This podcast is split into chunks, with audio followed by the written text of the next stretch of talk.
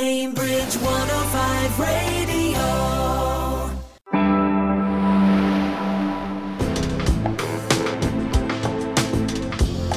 Women making waves.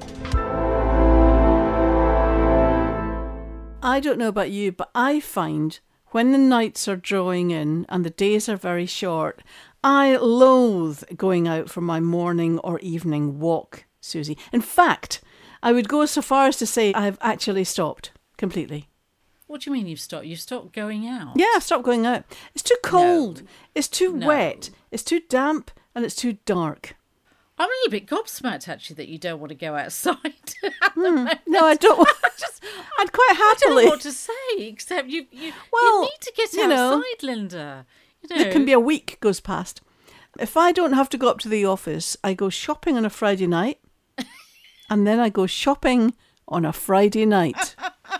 That is hilarious that you go on a Friday night. When you go shopping, does that mean say you do online shopping? No, don't be daft. I go Oh. to. I do it the old-fashioned way. Oh. I, I pick up the bag of sugar. I feel that it is the correct weight and not leaking. I look at it. I check sell-by dates. I investigate what I'm buying. Put it in my trolley, and then I pay for it. I don't even scan as I go. None of that new stuff. I go to the checkout. I make sure I get a person behind the checkout who, you know, really usually annoys me because I can't keep up with them and pack my bags in time. But anyway, and then I pay for it. Anyway, the point is, the Yes. point that was making Yes. is I am becoming quite unfit because I, I'm, I'm just staying in the house the whole Right, time. Right, but even if you're becoming unfit, which I have to say, we need to talk about this in a minute, but I, I'd like to know if you are staying in, are you mm-hmm. reading anything or Mm-hmm. I listening to all, I anything? read all day. Yes. yes, yes, okay. So, yes. th- so books is sort of I read books. Hmm, so yeah, we're when I there go to with the bed at books. night. Good. Oh yeah, yeah, Okay, yeah. so- yeah. so that just makes it worse because you're still not moving. No, but I'm just slightly worried that you've cut yourself off from the world, but you haven't really because you are doing lots of things from home. Let's From be so- home, Mm-hmm. that that's been something that we've all done because of COVID. We've stuck to a few more things doing from home. Just stuck to that whole lifestyle, the whole COVID lifestyle of not buying clothes or shoes and just you know doing with what I have. Okay, so we need to tackle this, Linda. This mm-hmm. is this is a, a slightly worrying me as your friend mm-hmm. that you are at home most of the time. Yeah, yeah. My next door neighbour knocked on the door yesterday, mm-hmm. and first of all, I thought, "Who the heck's that Yeah. knocking on the door?" And how dare that person knock on my door? I mean, Well, I mean, really I had want to walk to the door, quite honestly. So uh, anyway, I answered the door. I answered the door, and it was my next door neighbour, and she said, "I'm really, really sorry to ask. Can I cut down your grapevine that's coming over into our side?" And I went, "Oh yeah, of course. I've got. In fact, look, I'll come and do it because I felt really guilty, and it is my grapevine that's, you know, it's it's careering all over the place, quite frankly, out of control." And she said, "No, no, no, no. We'll we'll cut it down. I just wanted permission." And then she said, and, and just in case, she said as an afterthought, just in case you, you hear any screaming, I'm due to have a baby in two weeks. I didn't even know she was pregnant. Oh, you have been cutting yourself from the big wide world. Yeah, I have. You yeah, so so obviously how did you feel after that? I bet you felt that you should be cutting the grapevine yourself. Well, I did. Oh, well done. I did, you. but she wouldn't have it. Oh. So Okay. I had a Okay. I had an eight month pregnant woman cutting down my grapevine for me. Okay. So would- it wasn't it wasn't as bad as, as I'm maybe making it sound. There'd be a few a few trailing things going across the other side, but I would quite happily have gone out and done it. I did feel rather bad, yeah. Okay, all right. But that does strike me as if to say you need to put your foot out the door a bit more than Even just into the garden to cut the grapevine, perhaps. Yeah. Well, that's yeah, yeah. right. Yeah. Now, now, and let's go back to the fitness here, Mm-hmm. Linda. Are you, are you worrying that you're not doing as much, uh, as many steps? I'm not doing any steps Do you have a step count? Do you have a? No. Well, I used to, but it, it broke. Oh. Probably from lack of use. But it broke. So yeah, no, no, I don't know. I don't have that. Okay, so we do need to get you sorted, don't we? Well, this is a perfect time then to talk about our two guests, isn't it? Because they really are trying to connect you with the outside world, Uh, Linda. I they think are. that's what we're trying to They do. are. They'll have a struggle, but yes, they will be trying. So we have Cindy Forde, Cambridge-based author. Yeah, Cindy Forde. She's great. You know, she's the founder of Planetary, and it's very much based on environmental work. And she's just produced a book called Bright New World. And I tell you what, it is worth having a look on her website at Bright New World if you want to go to the Planetary website because it's a blaze of colour. It's just amazing. Absolutely beautiful. Yeah, we're very excited about talking to her. And the other two guests today, they're two friends and they have started an interesting little collaboration. It's a studio called Fresh, and it provides Ely with a space for fitness and mental health well-being as well. And we'll be finding all about that later on today as well. I wonder if they'd move it to my village. Yes, yes, maybe that's a good idea because you could take your first steps out Yeah, the maybe door. if they moved it next door, perhaps. Yeah, then you wouldn't have to walk very far, but then your step count would go zero. But yes, I think that would be quite good if we could have something for you next door.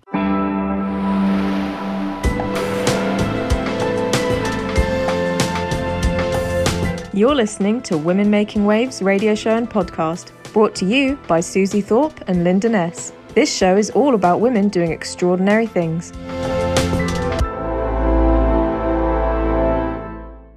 We are joined today by environmentalist, speaker, and author Cindy Forde. Founder and CEO of Planetary and campaigner with She Changes Climate, and lots more besides. Cindy works with leaders in education, communication, and sustainability, including the University of Cambridge and the United Nations. Cindy has just published a children's book called Bright New World. Now, I know that's only the tip of the iceberg, and thank you very much for joining us today, Cindy. Oh, thank you so much, Susie and Linda. It's a real pleasure to be part of your wonderful podcast. Well, it's a pleasure to have you here. yep. And I think this is going to be very, very interesting. At what point in your life did you realize that you wanted to get involved in helping to save the planet? Well, to be honest, uh, Linda, I didn't have too much choice. Uh, both my, my parents were, um, you know, very keen on environment and civil rights. So they're very activist in their own right. So I just kind of grew up in that, and it made perfect sense to me. And over the years, obviously, it's moved from the margins to the mainstream as an issue that's now seen as possibly the most critical issue of our time. So I'm glad my parents were right about something. I know, I know, because there was a lot of there was a lot of contention about it back then. Actually, wasn't there? Not that long ago, in fact. I mean, I remember interviewing someone about I don't know five years ago, and, and it was a scientist, and I actually said to her.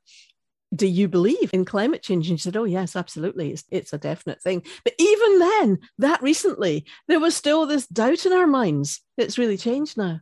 Absolutely. I mean, it's great how many people are aware now and really want to do something. It's a you know, it's a terrible shame that it's taken this long, but I think we need to focus on what is positive, and that is that so many people care now and really want to do something.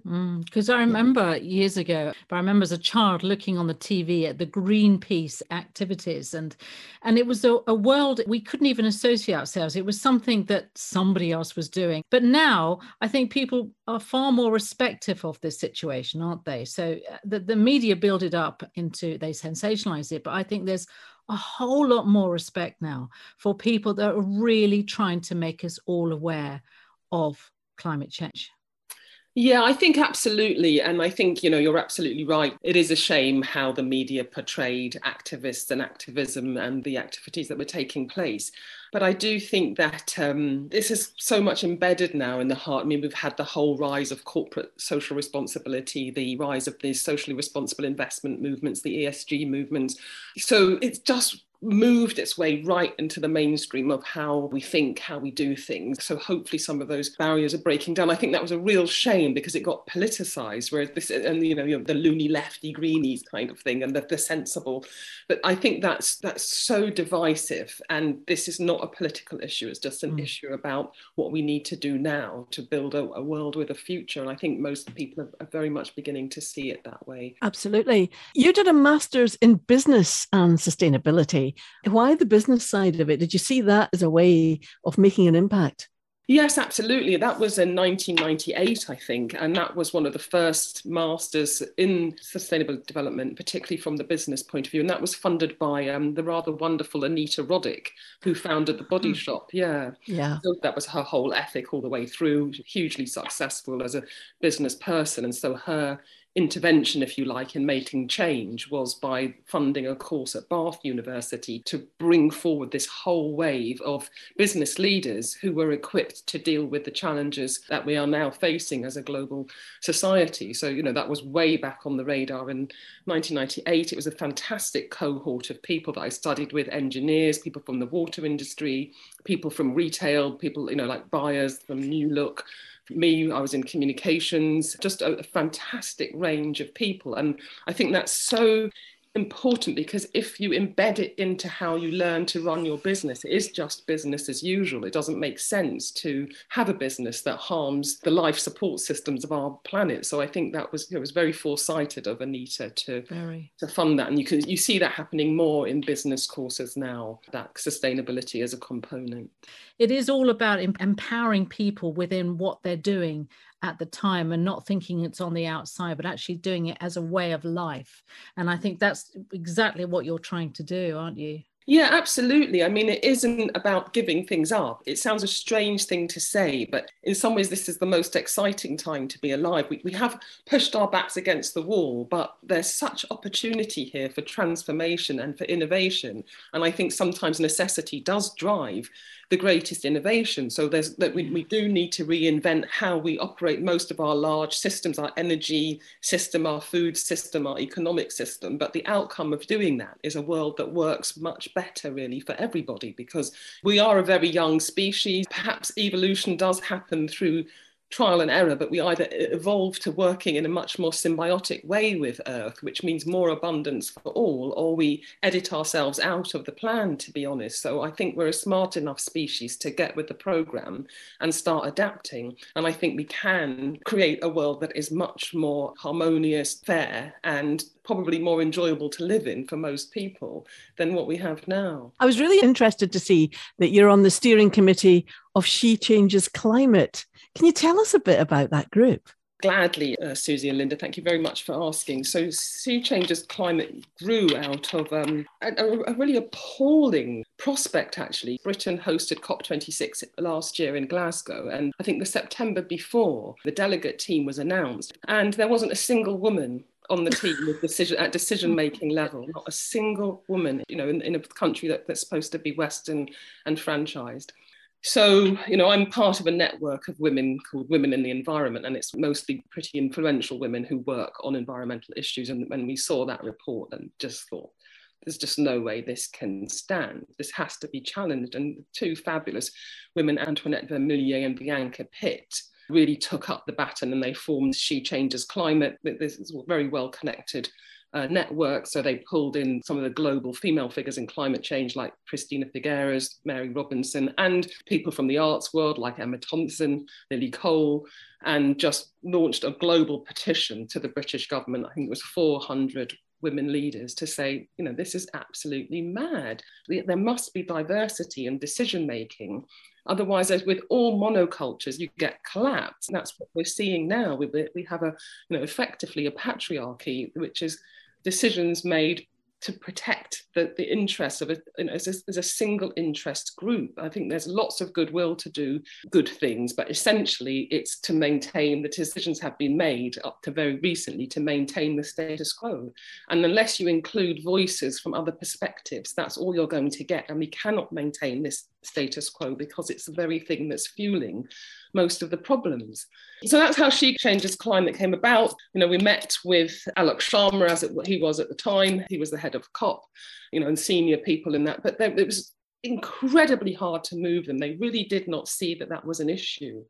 And so actually that just caused the movement to grow. It's gone from being a British movement to now being a global movement. And we're taking the same campaign out to COP27. And it's really now a global campaign that any planetary decisions must be made with at least a 50 50 representation of women's voices, including from the global south. I know. I was looking at the stats on the She Changes website, and only 34% of COP26 committees and 30, this is all of the committees, and 39% of those leading delegations were women. And at the 2021 G7 summit, there was only one woman amongst the decision makers, one woman.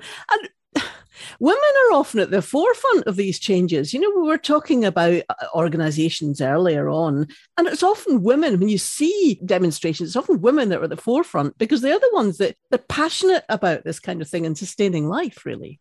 Absolutely. I mean, I'm, you know, there, there's a lot of men that hold that worldview too, but we're now shifting from this relentless competition extract to extinction paradigm, which may have served a few people very well, you know, post throughout colonization, the industrial revolution, those are the models that have been the dominant models and they have generated huge amounts of wealth. Some of it has trickled down, but we actually live in a world now when half of the world's wealth is owned by seven men. That is the absolute truth yeah. but it's seven human beings is grotesque anyway but it is you know it's seven men. So that model just isn't working. And if you look at how natural ecosystems work that are robust and that survive and that have longevity they are ecosystems that are based on collaboration and symbiosis. So so people might may call that you know a feminine worldview but it doesn't mean that men there's plenty of men that actually also um, think like that. And that does need to be where we have to shift to make the adaptations that will mean that we survive. You know, in any ecosystem, again, if there's a predator that becomes too powerful, nature will take the predator out. Mm. And that's kind of what we're seeing with this model is it's just imploding. And women are actually the most affected by climate change. It, often it's um, the poorer communities that are most affected and, and women who are more mm. affected by climate change, by nature of the work uh, that they do and the positions they hold in society. They're most vulnerable yeah. it's still hard to try to find the men to support the issues that women are in a minority at the moment when it comes to big decisions? Yeah, it depends what mm. constituency you're in because there are just so many fantastic men in this movement for systemic change, which is what we're talking about here. And they have no issue at all with understanding how important that is, how power balances work, how the historic systemic structure has so much advantaged men over women. And they're very conscious of that and, right. and will support hugely by voice and by action but you then you'd hit a whole other area of society where these like i have to say cop27 much more um, conventional institutions uh, they just will not shift on it. They're very much indoctrinated still about what women are capable of. And mm. also, there is this massive protection of the status quo, which is in their vested interest. They are representatives of the interest group who still benefit most from this system. So they're not feeling the impacts as much, and really they're paid to hold that system in place. And that means excluding women who speak you know, with a voice of, you know, of natural systems of, of adaptation and change. The only women that tend to get through are women who will champion that status quo. And then they're held up. Oh, we do have women, but they're women who are who are almost mouthpieces for that yes. system rather than who challenge it. Yeah. Yeah. You've had lots of senior jobs. And then you started Planetary. Tell us about that. Well, you know, as I said, I've been, um, you know, I've been an environmental campaigner activist, you know, since my own childhood, really, an activist in my teens. And then I guess most of my career has been spent on working out where you, we can make effective change, at which points on the system you can make it, you know, from being an angry teenager outside the gates to being to working on socially responsible investment inside the boardroom or sustainability in corporates. I, you know, my, with my, my communications hat on. But all the way through for me has been this theme. Instead of spending these, sometimes the budgets are very large to fix, to stick plasters over disasters what if we actually raised a generation of human beings who thought differently so these problems are stopped at source? You know einstein famously says you cannot solve the problems with the same thinking that created them. You know you have to design new models and new ways of thinking. So children are born eco-literate. We're products of our education system of the system that we're funneled into. So we're very much funneled into this system now which trains us to be consumers. And we cannot carry on with that. We, we, live on a, a, planet with finite resources. We have to change the model. So, to change it at source so that the absurdities that we now do are exposed for what they are, really. Uh, in the book that I've just written, that's, that's the starting point. Children look back from the future and they're going, like, really? Did we really used to do that when we knew what the effects are?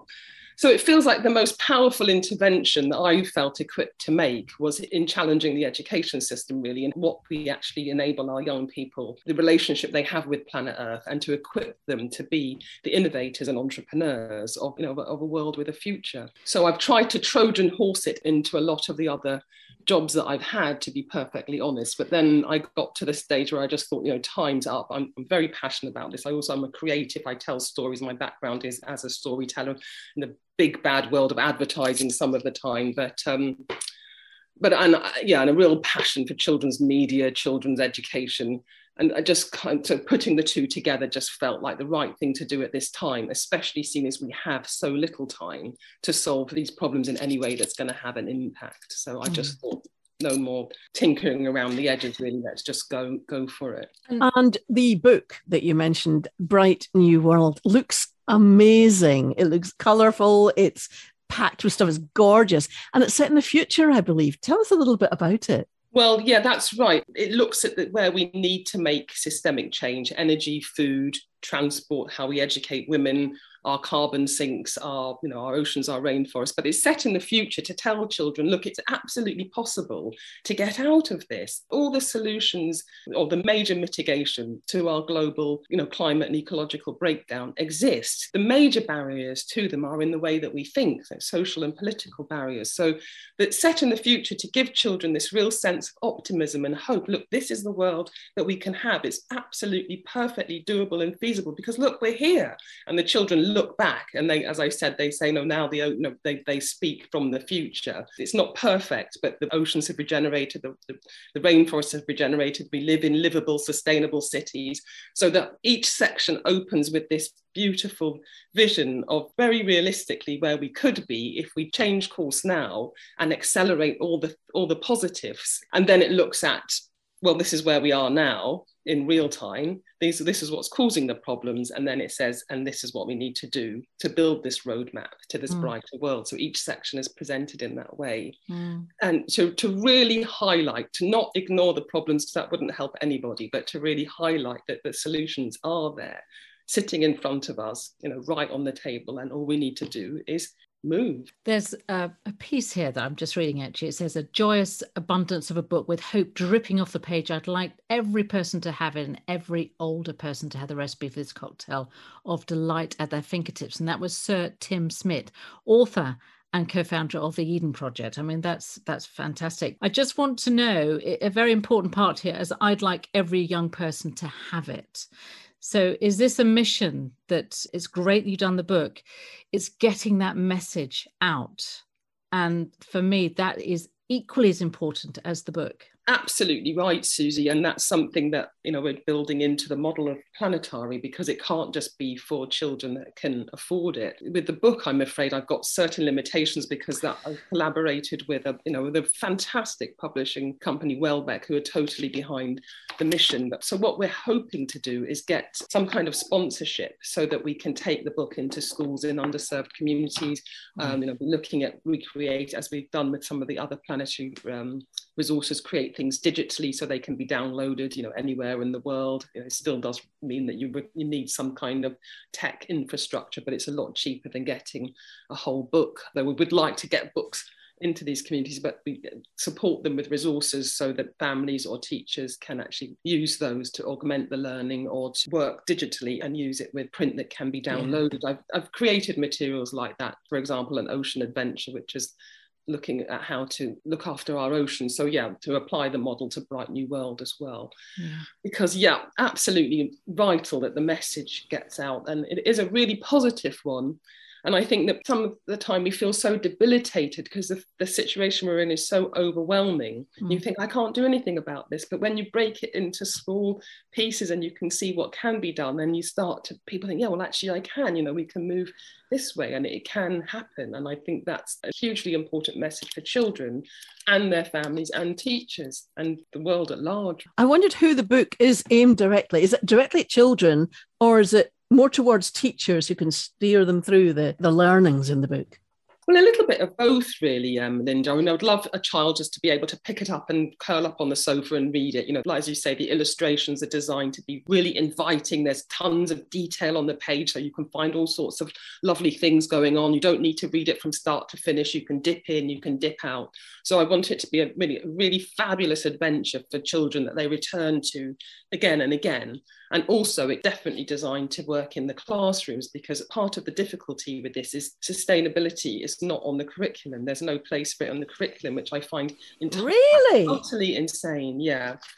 There's bits that fit, you know, that are slotted in here and there, but there's no overall plan to put sustainability uh, systemically across all subjects with Bright New World and the other resources that we've made at Planetary, it can be in maths, it can be in geography, it can be in literacy, it can be in science. There's, you know, there's, as I say, the activities we've created are designed to be multidisciplinary and transdisciplinary. So it's really easy for teachers to find ways to bring these subjects into the classroom. And teachers do a, a phenomenal job, they really do, but they feel under prepared to teach these subjects and under resourced, and they don't have a mandate for it. That It's is insane. incredible because that was something I was going. I was going to ask you if you thought there was enough focus on climate change in schools. I think you've just answered that. Th- There clearly isn't. So unless a teacher was really into that themselves, I guess That's it- it. it's it's not going to happen. Yeah. it has to be it's, you've got the eco teachers who are really passionate about it themselves they find ways of putting it into the curriculum but as you get into the later years in school out of primary school because things are teach to test and uh, um,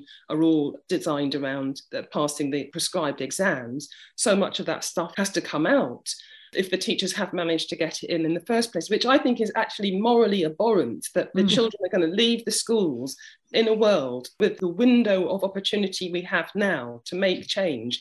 The preparation just isn't there at the school. The, t- the children know it and they're furious, as you've seen with the climate strikes, the youth strikes for climate, the, the movement Teach the Truth, Teach the Future. They are really pushing for this, but the governments, you know, they, they're such huge institutions and they can't change. The, um, the recently the Conservative government announced a world-leading uh, climate change strategy, which appeared to be giving the option of one G, an extra GCSE in um, life sciences, in natural history. So that is just not being taken seriously enough at that level, which is the absolutely critical level. Hmm. That is part of the objective of Planetary. And there's other really superb um, organisations who are working on moving transformative education into the mainstream. But it's incredibly hard because the schools want to say, well, we have to get the children to pass these exams, and unless the exams change, then we Mhm. can't change our content. Hmm.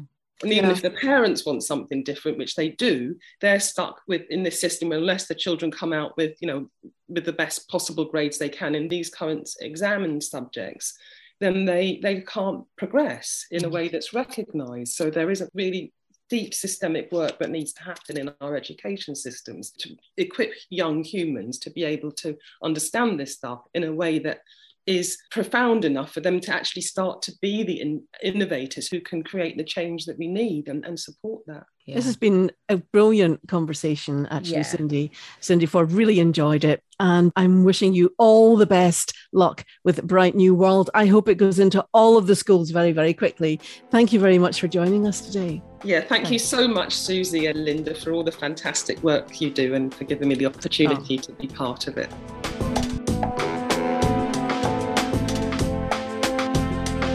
Coming up shortly, we'll be chatting to Sarah Ford and Alice Loom from Fresh.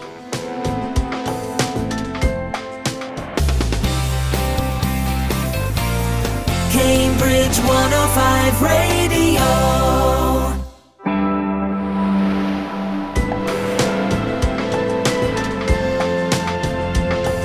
You're listening to Women Making Waves radio show and podcast, brought to you by Susie Thorpe and Linda Ness. This show is all about women doing extraordinary things. Our guests today are Sarah Ford and Alice Loom. Now, they're founders of their company called Fresh, and they're from Ely in Cambridgeshire. Sarah and Alice are first and foremost pals and fitness professionals, having over 25 years of teaching experience in the dance and fitness industry. These two women have a thirst to teach health and well-being for everyone that walks into their studio.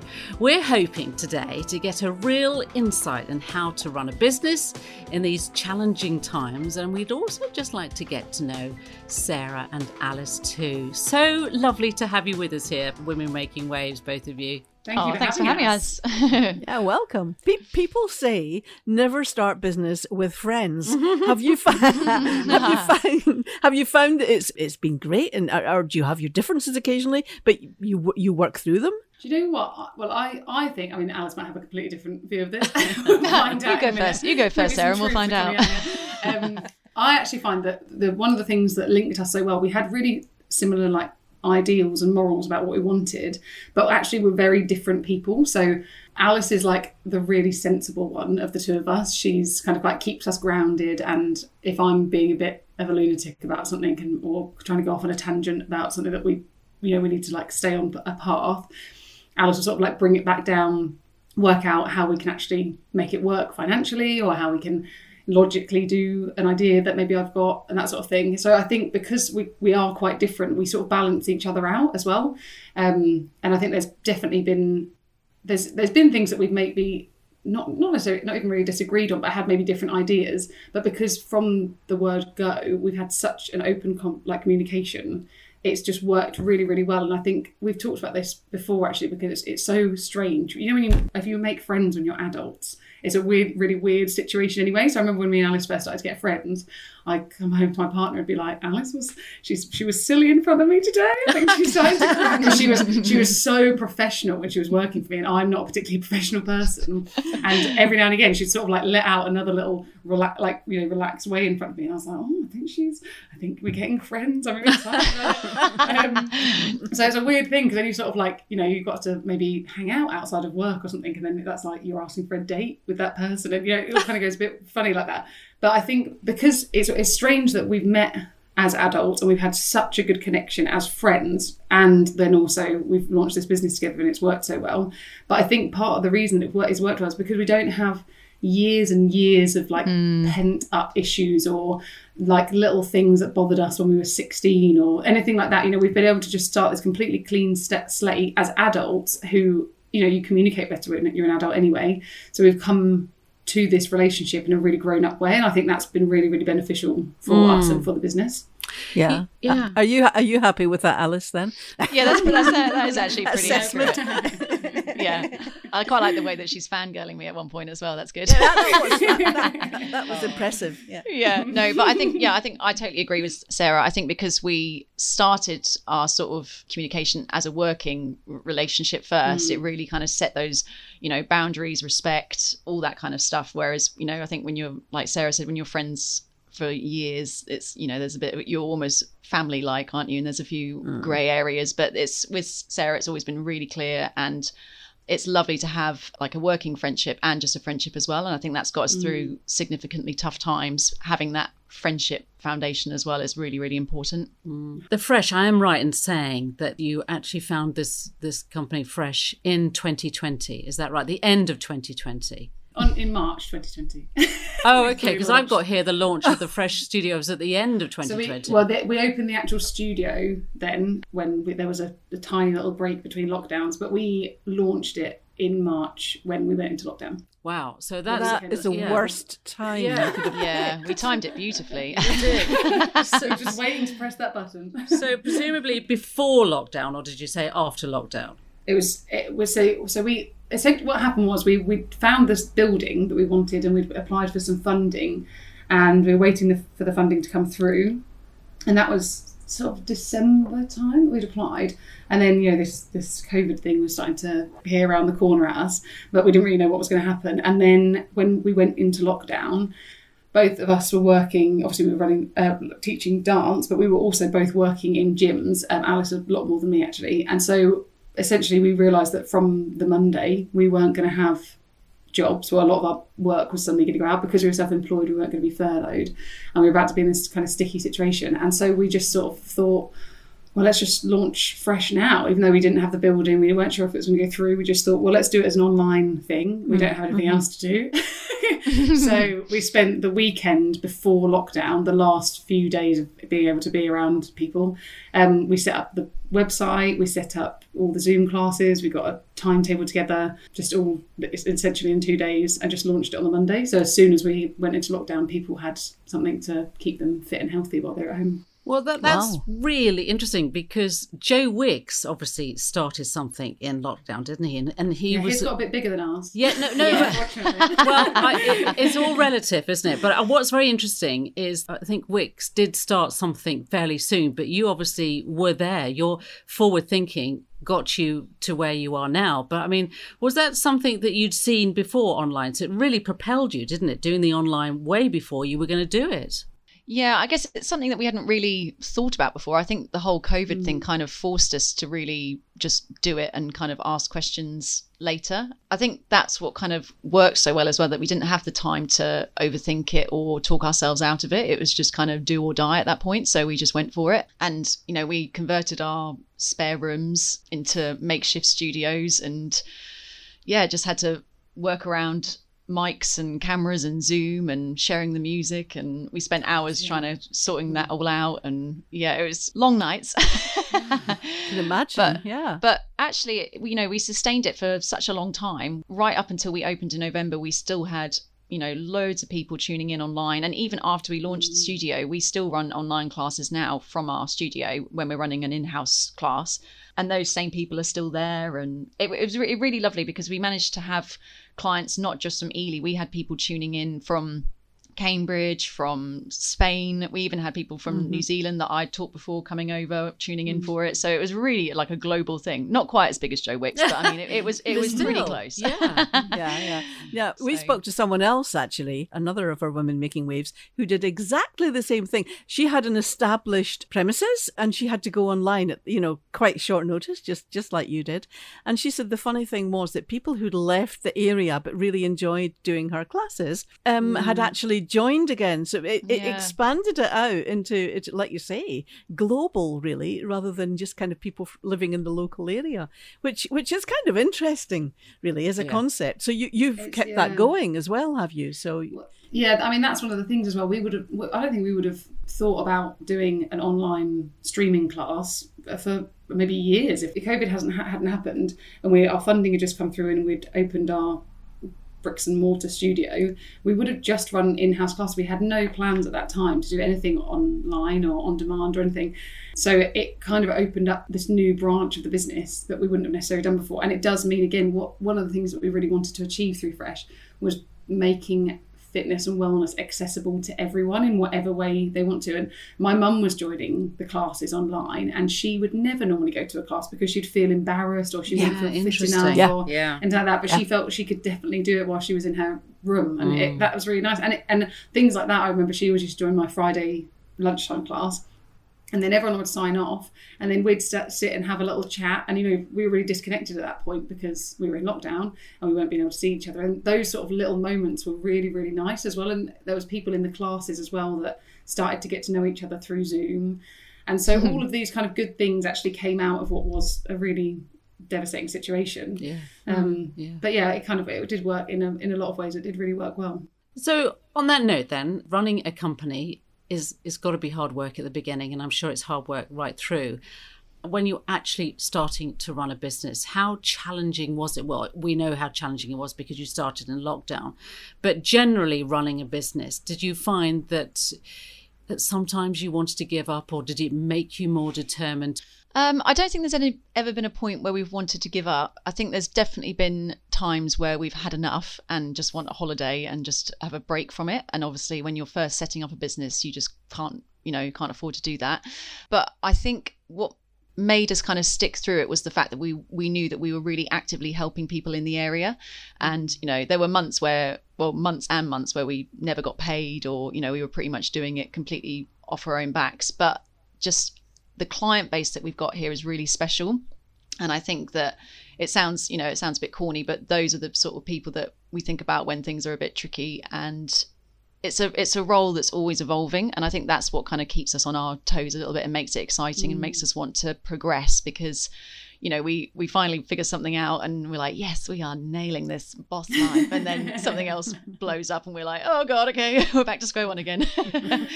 Um but i think we i think us as women have grown so much over these three years. I think I myself particularly, I felt like I was a little bit, I still am a little bit, but a little bit wimpy with you know decision making and dealing with confrontation and all those sort of things that I like to sort of run away with. But I think obviously being the director, you there's no one else you can really sort of palm that off to. You've got to do it. So I think it's been really good for me personally to grow within the role and.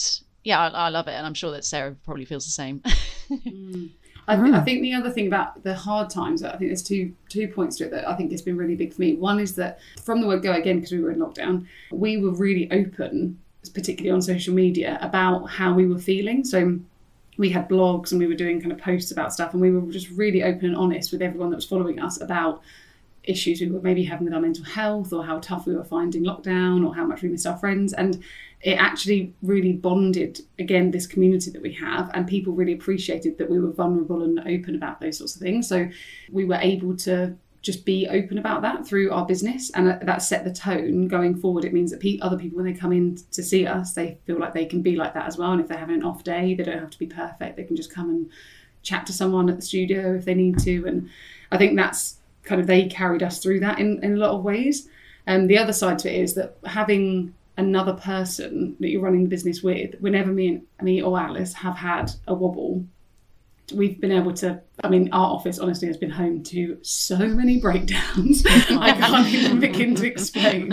Um, just you know, and sometimes it's it's lasted a week or two weeks where one of us has just been really, really low and really struggling with it, and you know, not for any, any reason that we could sort out within the business necessarily but it's just been tough or we've just been really burnt out and we mm. you know miss our social life or whatever it is but having that other person there that can just lift you back up again and maybe be silly in the office or you know anything like that it just it's been so incredible to have that support all the time and have somebody else on your team that's going to just sort of like take the take a bit more of the weight for a while Mm. Yeah. yeah. No, you're you're right. It, it is. I think having two of you. Imagine doing it on your own. You know that would be very very tough. I would think. I don't but, think we'd still mm. be here. No, I don't think we would. I'll be back. I'll be back doing um, children's birthday parties. Dressed as a clown. yeah. it would be easy to think that you're doing a bit of dance and a bit of fitness, but I'm looking at the, the list of things that you do. You've got a vegan cafe going on. You've got a dojo the fitness studio. You've got all kinds of things going on from meditation and kickboxing and Pilates and chair based exercise, yoga, bar. The, I mean, there's loads and loads of stuff going on. Have you got other people who are coming in to do some of these classes alongside you? Uh, yeah, we, we do have quite a lot of teachers. I've actually um, really minimised my teaching now. Alice is still teaching quite a lot but I've sort of tried to go a bit more on the marketing side of things more recently. But we've got a team of I don't know 15 i think teachers is that right alice? Oh, yeah oh, around about that. Yeah about yeah. 15 yeah and then we've got we've also got a, like a great team of staff as well. So we've got an amazing studio manager fiona.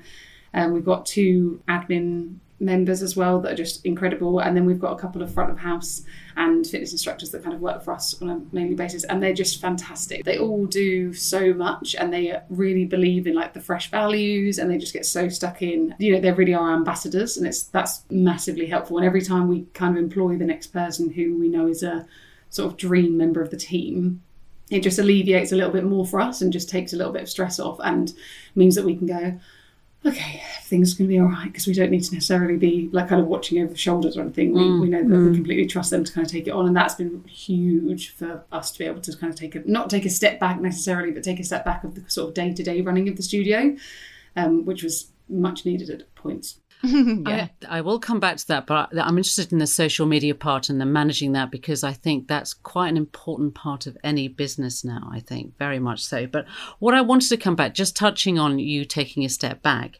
do you have mentors? If you do, how important is it to get some advice from the outside coming back in again? Is that something that you've tried to do as well? When we first originally started, we obviously spoke to friends and family and both our dads were kind of involved in business, obviously. Well, particularly my dad, he had lots of opinions, so we we we um, we had to listen to that. So yeah, he gave us lots of advice, and we were very fortunate when we actually won um, a local SME award it's hosted by growthworks and we've now got um, a really really lovely guy stephen who's kind of coaching us in the background of how we can ex- expand the business kind of going forward in the next sort of three or four years.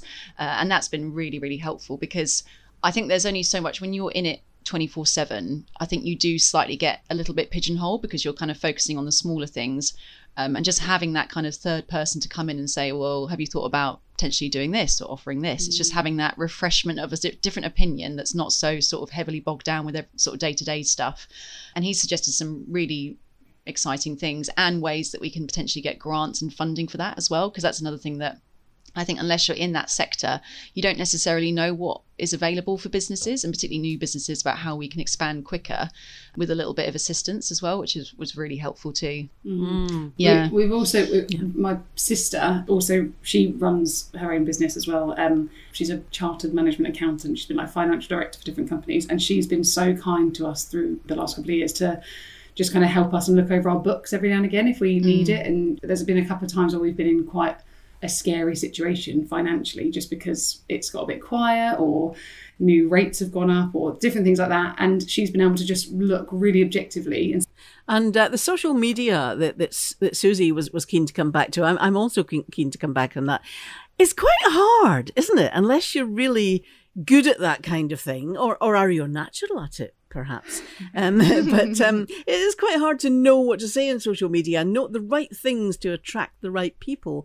Uh, have you taught yourselves that? How's that gone? Because it sounds like your business has really taken off and been really successful. Um, I'll let Sarah do this because she's the insta whiz. because both of us had run our own businesses beforehand, small, like smaller businesses and as sole traders, that sort of thing we'd we'd already both had to kind of get our heads around to a smaller degree. And then, so when we first started, our our social media strategy was essentially just us going on a Friday. We'd go, okay, so what what do you want to post on Monday? Oh, I'll post this. Okay, I'll post this on Tuesday, and it just it just became us like jotting it down a piece of paper.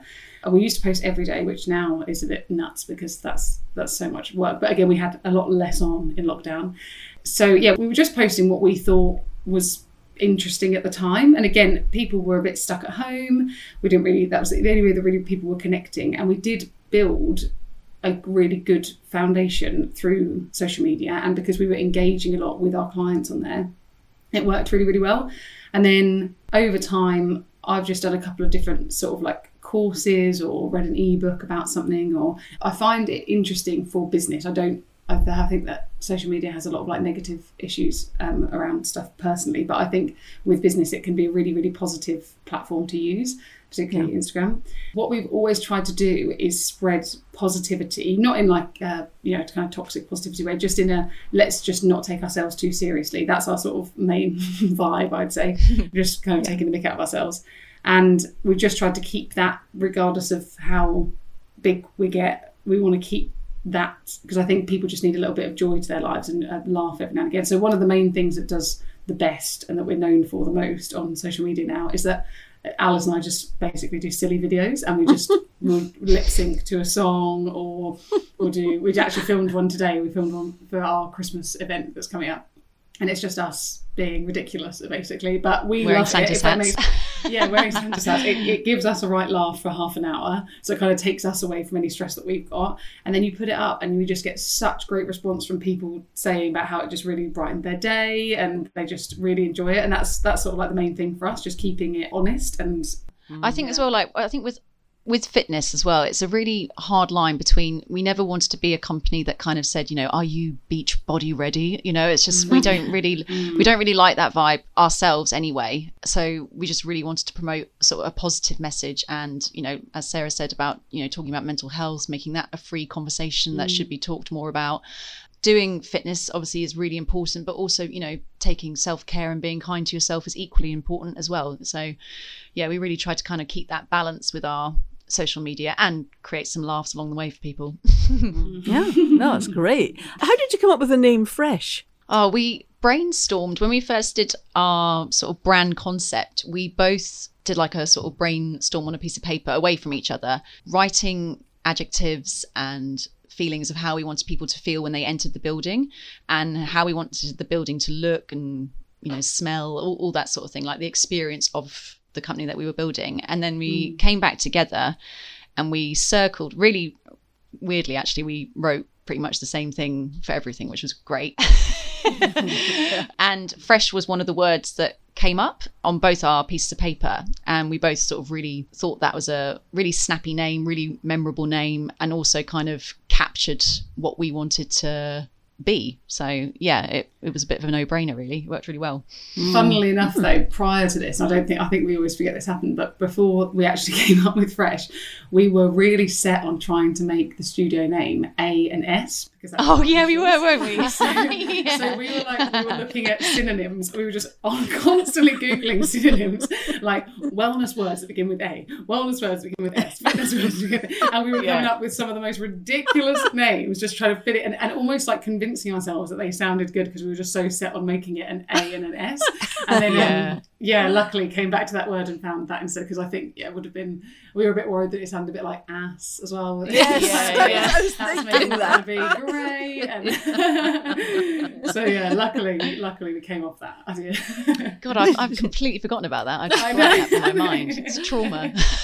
Just like that. so I, I just it- it's it's wonderful talking to you two because you you're really honest about where you've been and what you've been doing now and how far you've come. And on, on that point, how far you've come. Do you pinch yourself sometimes and think, "Crikey, we have a business. It is hard work, but we have 15 people that work for us, and we love it. Is that how you feel about it? I know I definitely do. Bit in-breath there, Alice. yeah, yeah, yeah. I think it's it's very easy to forget how far you've come. And actually, when we did the SME Awards, I think that was a real like sort of realization that actually what we've done is amazing. And considering the time frame and the you know what was happening in the world at the time we launched it as well makes it even more special for us. So yeah, I feel really grateful for everything that's come our way, and I'm hoping that long may it continue forever. Mm-hmm. I, I think as well, it's like it's sometimes like strange little things that catch you. Like you know, we'll have a sometimes if I'm not teaching and I go through it, and both studios are full of people, and the classes are going really well, and the cafe's got loads of people in it. I suddenly go, oh my god, we created this, and look how many people it's affecting. It's mm. really really nice. And the other thing is that every now and again you find out that friendships have been made through Fresh. So a little while ago, one of our clients, she moved back to Scotland. And then she came back the other day for a class, and we came in the morning. She was there, and I was like, "Oh, what are you doing back then?" She said, "Oh, I've just been to Charlotte's wedding," and she'd been to another client's wedding. And I said, "How did you know each other then?" She said, "Oh, we met through here." Oh, And I great. just thought that was so lovely that you mm, know we've only been mm. open it. They've only been around for about a year that they managed to do that. I just that that to me was like really got me in the feels. yeah. yeah. Yeah, that, that that is great. And you have an event coming up next year, um, we see, and and that's going to be you're expanding again into something new by the look of it. Mm. Yeah, we're really excited about it. We're doing a three day retreat at a lovely location called Horsley Hill Farm, which is just sort of about 10 minute drive away from Ely. And it's a beautiful setting. It's got safari huts, lodges, and a lake as well. Um, so we're going to be running a sort of three day schedule where we're running classes, but also doing things like barefoot walks and reflexology. And yeah, it's just going to be lovely. I mean, I wish I could go to it as a client, not as a as an organizer. I don't really want to be working it to be honest. yeah, yeah. It does sound fantastic. I think uh, that sounds very interesting. I'm going to be looking at that myself. Oh yeah, you should come. definitely, definitely. It's a bit. It's one of those things that's a bit terrifying because you know when you. You put it out into the world, and it's a lot more of a kind of high ticket thing that we've ever had to do before. And suddenly we're Right. like, "Oh." But I think you know, people are really excited about it, and and it's one of those things that is needed at the moment. You know, mm. people really just need to go and have a few days where they just disconnect, turn their phones off, get back into nature, and just be around lovely, like-minded people for the, mm. for the few mm. days. I think it's great to talk to you today. You've you've been amazing, and uh, hats off to both of you for sticking together, still the pals, Oh, still working together, and and that that shows a lot of determination. And I think you found something, haven't you? Which is wonderful, Yeah, fantastic. well, thank you very much. That really means a lot to hear. Thank you very much indeed, Sarah Ford and Alice Loom, founders of Fresh in Ely, Cambridgeshire. It's been a pleasure to talk to you today on Women Making Waves. Thank you. Thank you so much. That's been wonderful.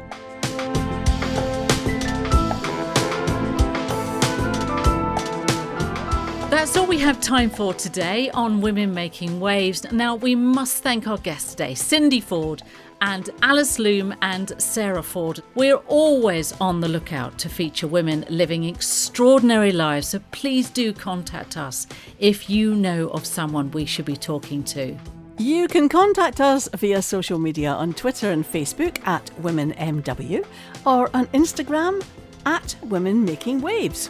You can also find us on cambridge105.co.uk or visit our website womenmakingwaves.co.uk where you can hear all of our interviews. Bye for now. Bye bye.